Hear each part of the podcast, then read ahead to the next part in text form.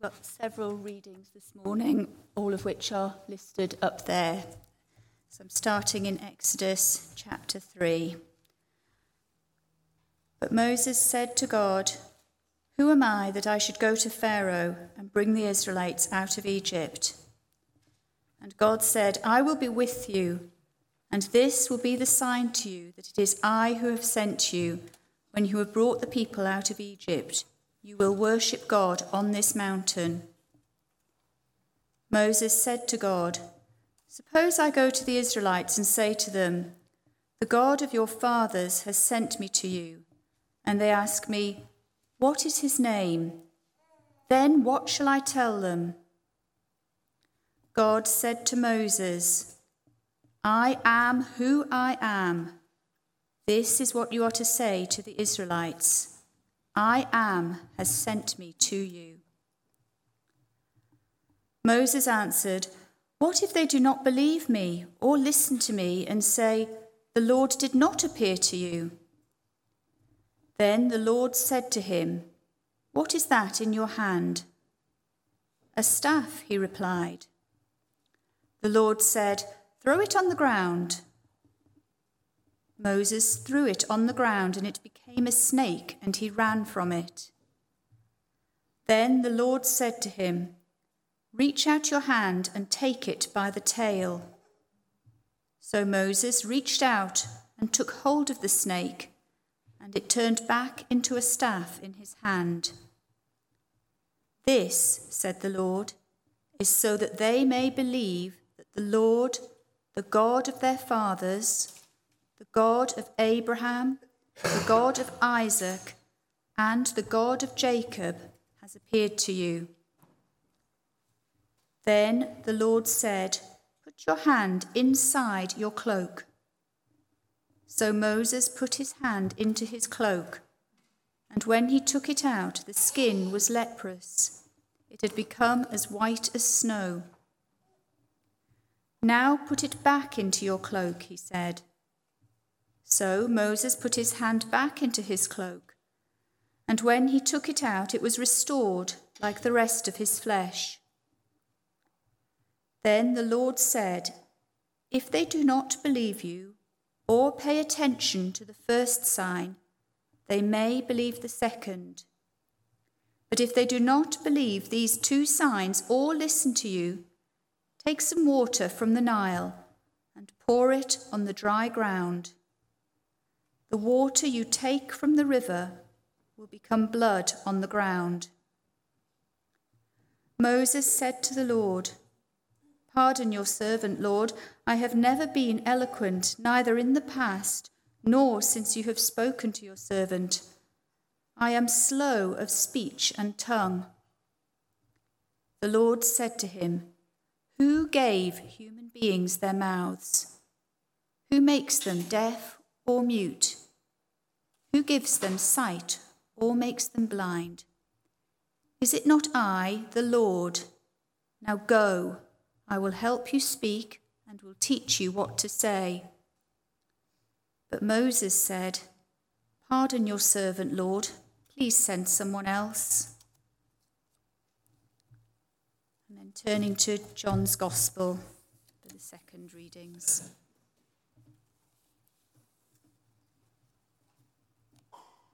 Meanwhile, Simon Peter was still standing there warming himself. So they asked him, "You're one of his disciples too, aren't you?" He denied it, saying, "I am not." One of the high priest's servants, a relative of the man whose ear Peter had cut off, challenged him. "Didn't I see you with him in the garden?" Again, Peter denied it.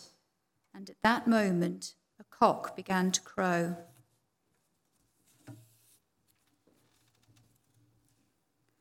When they had finished eating, Jesus said to Simon Peter, "Simon, son of John, do you love me more than these?" "Yes, Lord," he said, "you know that I love you." Jesus said, "Feed my lambs."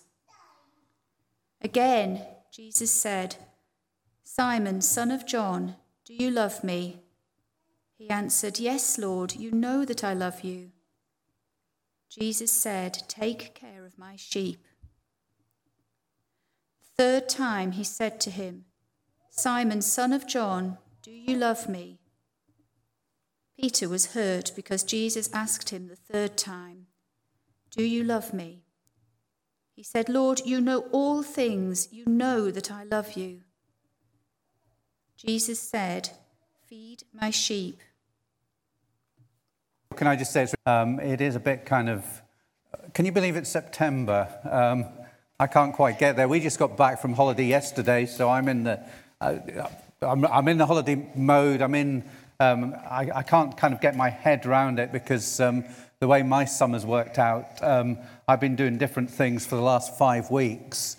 So I can't, I'm trying to get my head around the fact that I've got to go to the office and do the normal stuff tomorrow morning, and I'm going to be in London Wednesday, Thursday, and it's kind of... but my summer started off, and I just want to, because in a sense I can get links in with this, just say a word about that. My summer started off with a trip to India.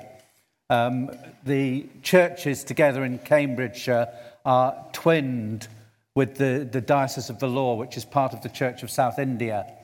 And if you don't know, to give you just a rough clue where that is, the Diocese of Vellore kind of straddles the top of Tamil Nadu, which if you look at a map of India is the bottom right-hand corner, and it's just kind of up from the bottom and goes into the neighbouring strait and Andhra Pradesh. And so we were living for 3 weeks on the outskirts of Vellore and doing all sorts of things. We had good preparation. That hottest day, well, that should have been our first day in India. So we'd had the lead up, and then it didn't start well, actually, if I'm honest, because we were flying out of Birmingham because that's where we got the cheapest fares, and we were delayed 5 hours. So we got an unexpected day in Dubai, which was a bit of a bonus I could have done without. And we arrived in India 24 hours later than we should have. But those temperatures of the mid-30s, which you had for a few days, I had them for 3 weeks. So I kind of got a bit of acclimatization, but it was good. And we did lots of exciting things. And it was really interesting. It was my second visit. But to just see the challenges of being the church in a very different society and with very different challenges and some of the interesting things that were going on. 3 weeks ago today, I was preaching at a church in a place called Cappadocia, when the church was about half full when we started the service, 20 minutes into the service, it was packed with people sitting outside because that's how it worked. The service lasted, coming up for 2.5 hours. We'll try and not match that today. There were 3 offerings, and it was all quite... Well, it's interesting, actually, because I was going to say it was all quite different, but actually, even though most of the service was in Tamil, and I don't speak a lot of Tamil, yet there was a familiarity, and I could follow what was going on. The sermon which I preached was, of course, in English, although it was then given a translation into Tamil by the minister there. But one of the kind of moving things, and I think it links to what we've just watched and what I want to go on and talk about, is the fact that you can go into a situation that is so very different in so many ways, and yet we are one in Christ.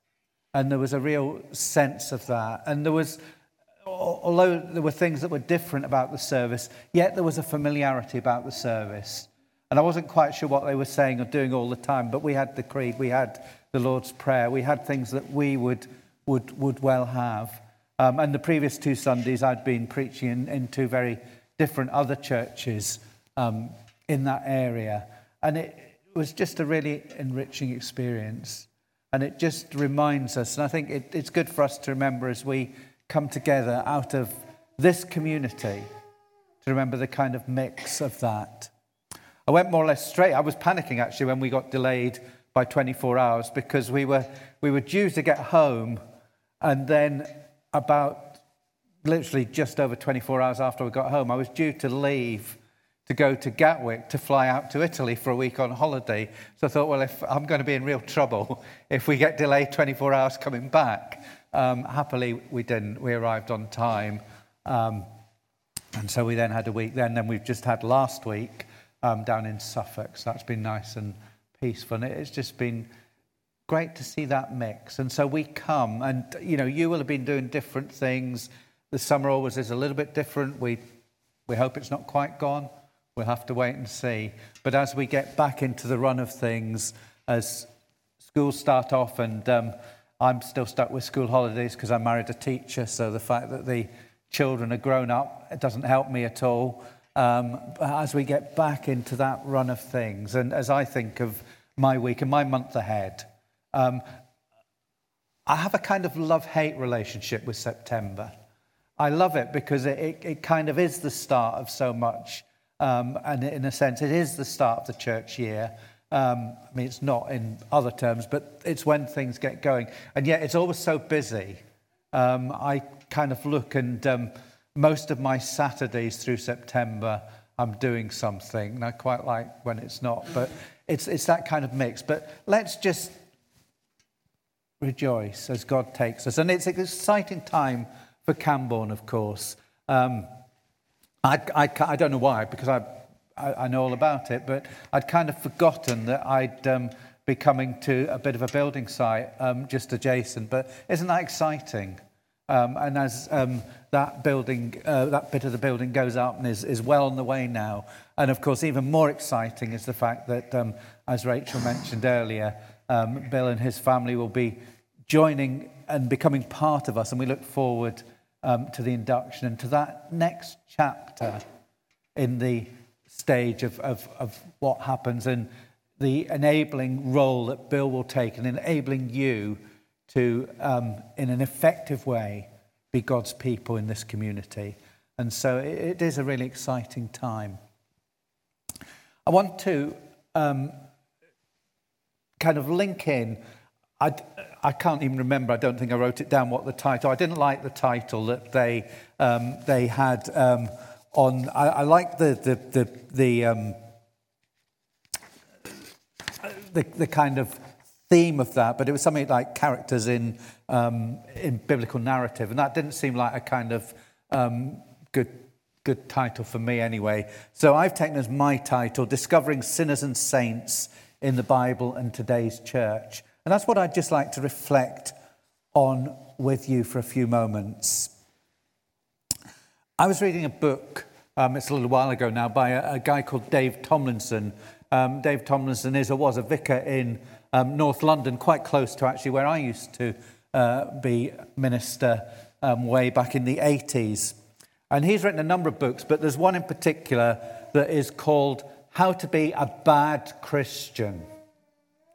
Now, my younger daughter saw me reading this book, and she noticed, well, she only noticed part of the title, because certainly in the edition that I've got, the How to Be a Christian is printed in black, and the word bad is printed in red. So she didn't notice the word bad. She thought that the book was simply and purely entitled How to Be a Christian.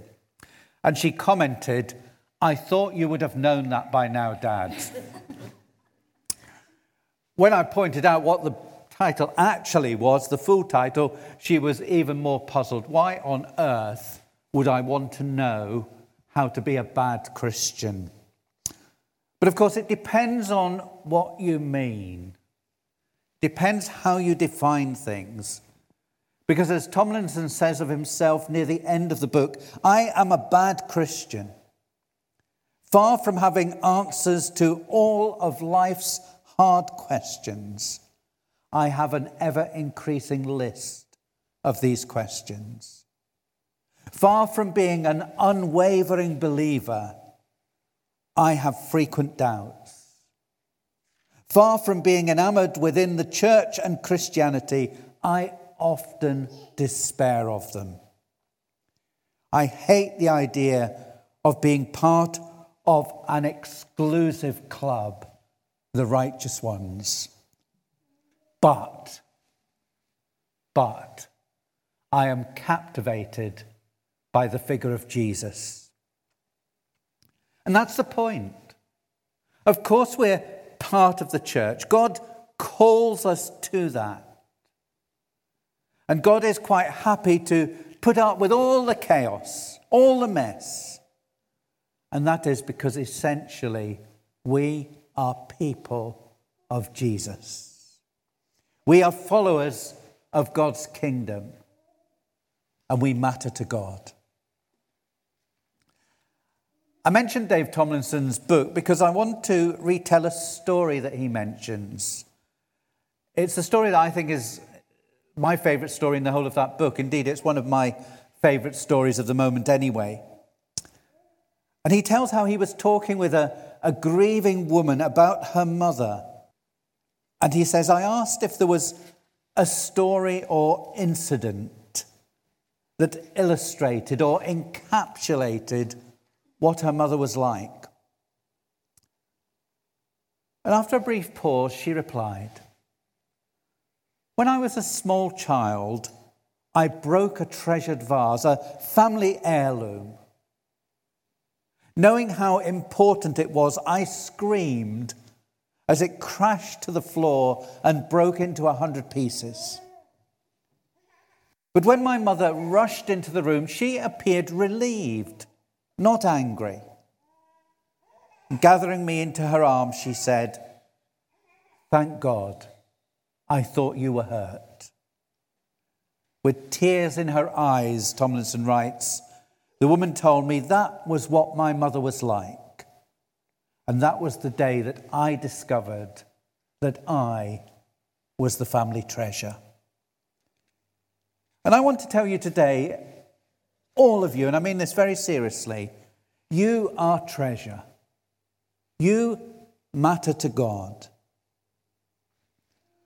We're thinking today of how we might discover sinners and saints, both in the Bible and today's church.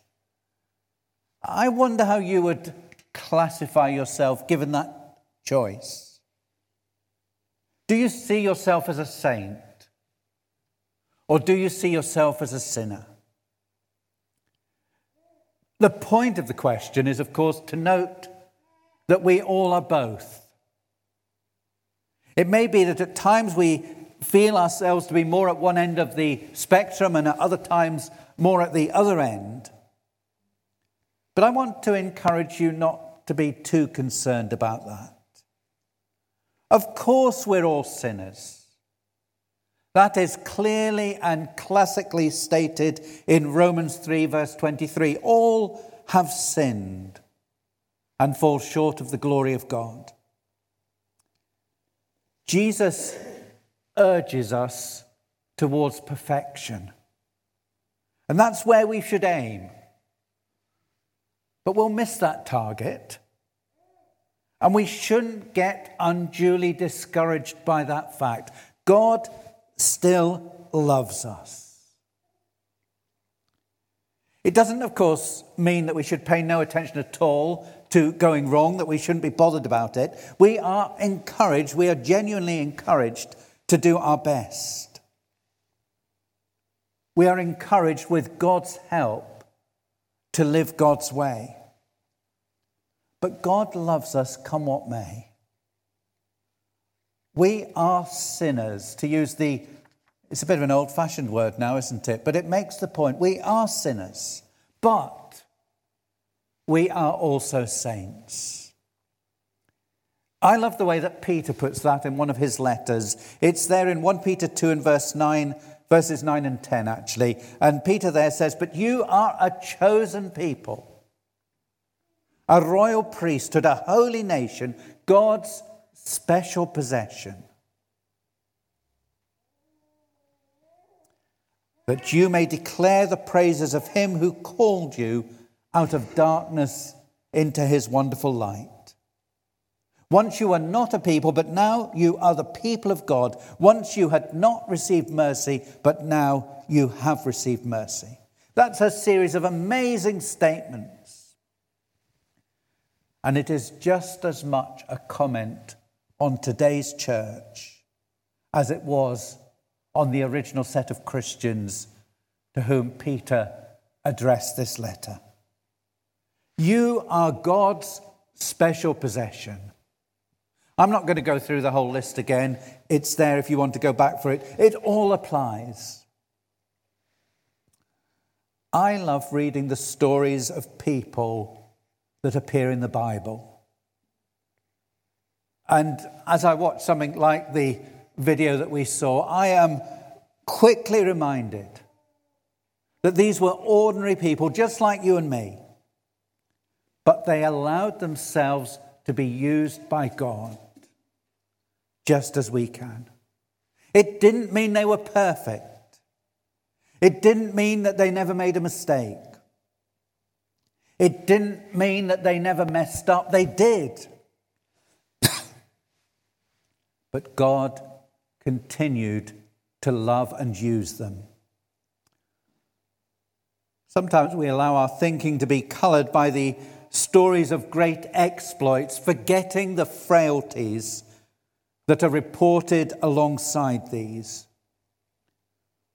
I remember one preacher once putting it like this. He said, we often think of Abraham as a great man of faith, but it would be more accurate to talk about Abraham as a man of faith in a great God. Do you get the difference? It's subtle, but important. Today's scripture readings, and that's why I wanted so many little bits, so thank you for that, help us to see the balance. Moses is undoubtedly one of the most prominent and faithful characters of the Old Testament. He was the one who led the Israelites out of slavery. In a list of the greats of Israelite history, Moses is going to feature strongly. He was God's servant. But that does not mean that he always got things right. Right near the beginning of his story, as we saw, we have the account of his engagement in an act of violence as he kills an Egyptian. And then later on, as we read, when he is called by God, he is extremely reluctant to take up the challenge. He comes up with excuse after excuse as to why he should not be the one to take on this mantle of leadership. We tend to have this picture of the well-known biblical characters saying to God, here I am. What's the hymn that we sing? We sing it, don't we? Here I am. Send me. But in actual fact, the initial response is very often precisely the opposite. They're very good at coming up with excuses. They try their best to evade the call. Time after time you hear and you read that in the Bible. Moses is a very good example, but he's far from the only person who takes that line. If you're not sure about what God is calling you to do, and if you feel a bit like Jonah and want to run off in the opposite direction, don't worry about it too much, because you're in very good company. It happens time and time again in the pages of Scripture.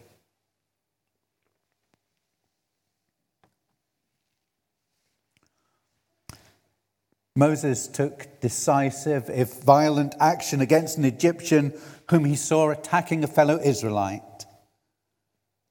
He was very clear on what he was doing. He did it. But when called by God, he suddenly becomes uncertain, evasive, simply wanting to protest his inadequacy. But God has chosen him for the role. And God sticks with it. God keeps calling him. God meets all the objections that Moses raises. It's interesting, God doesn't dismiss them. God doesn't say to Moses, don't be stupid, but God says, look, this is how we can deal with this. God values Moses for who he is.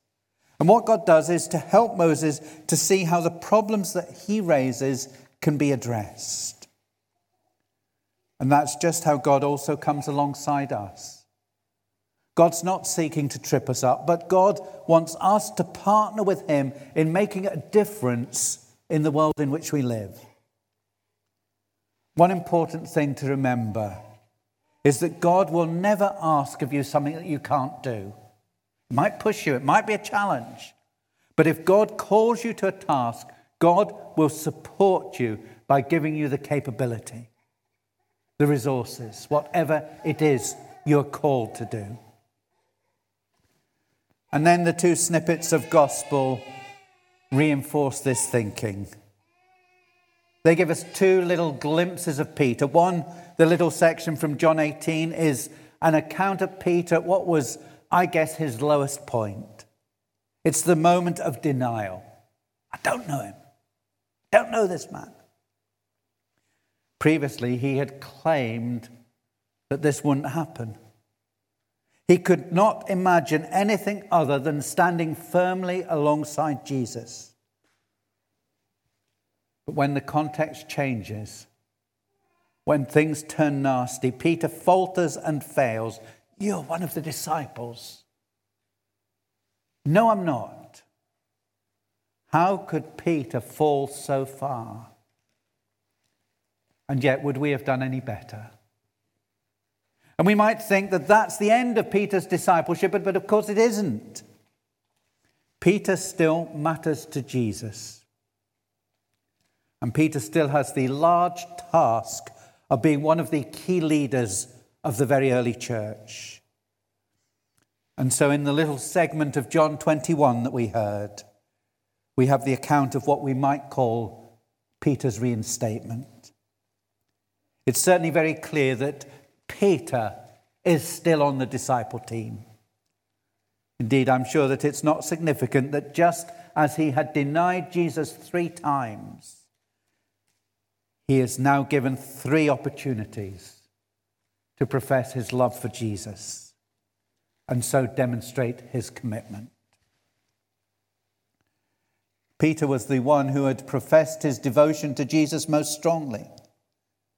The fall had therefore been great, but now that is in the past as he confesses once again his commitment, his love. But I think there's one very interesting thing to note about the response that Peter offers at this post-breakfast conversation beside Lake Galilee. Because when Jesus asks Peter if he loves him, he doesn't just answer yes. That's what we might expect. But what he says is, you know that I love you. Twice he says, you know that I love you. The 3rd time he states it even more strongly. You know all things. You know that I love you. 3 times Peter affirmed his love. But he had learned a very important lesson. He was able to make this affirmation, not because he was confident in the strength of his own love or commitment, but because of the surety of Jesus' knowledge. You know that I love you. Trying to do things in our own strength is very risky, to say the least. It just doesn't work. We won't get things right. We won't be doing even the little we can to bring about God's kingdom. But what we learn, if we look at the biblical accounts of God's people, is that doing things in God's strength transforms them. Yes, Peter is a sinner, but he is a forgiven sinner, and that makes him a saint. And that is why and how he and we can be disciples of Jesus. Amen.